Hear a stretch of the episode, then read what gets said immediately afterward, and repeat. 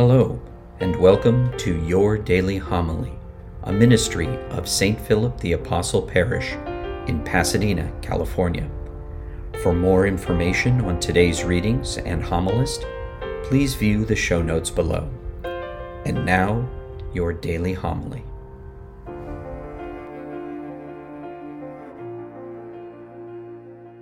Lord be with you. Reading from the Holy Gospel according to John. On the first day of the week, Mary Magdalene ran and went to Simon Peter and to the other disciple whom Jesus loved, and told them, They have taken the Lord from the tomb. We do not know where they put him. So Peter and the other disciple went out and came to the tomb. They both ran but the other disciple ran faster than Peter and arrived at the tomb first. He bent down and saw the burial cloths there, but did not go in. Simon Peter arrived after him.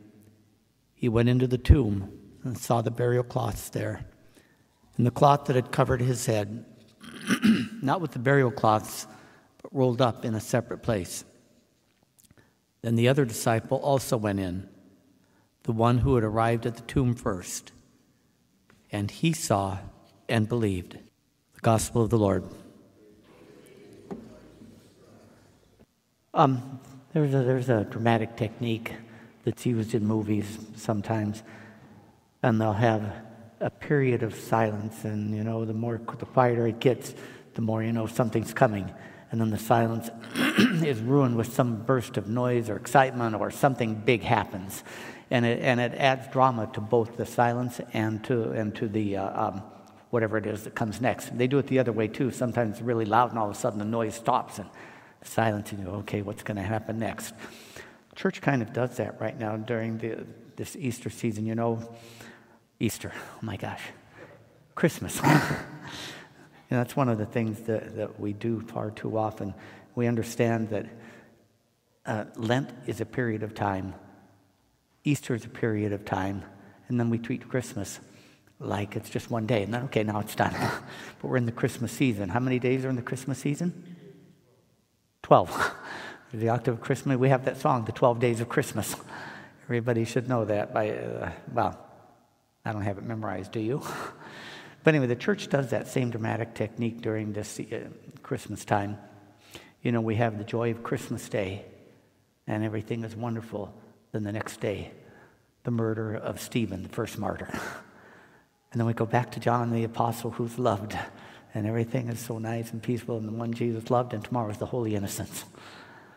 The rest of it is peace after that. But, but it is supposed to remind us that part of the joy of following him is the persecution that comes from people who don't want to follow him. And, and it's going to be there. And, you know, it's done intentionally, so we remember that that the two things go together and you don't let those awful things shake us from our faith. That's what the church wants to remind us of by, by putting these days together. Now, there, one other thing, if you heard, listen to that first reading, because incident, there was a poem, and I wish for the life of me, I can't think of the guy's name. I want to say Richard Egan, but I, that's probably wrong.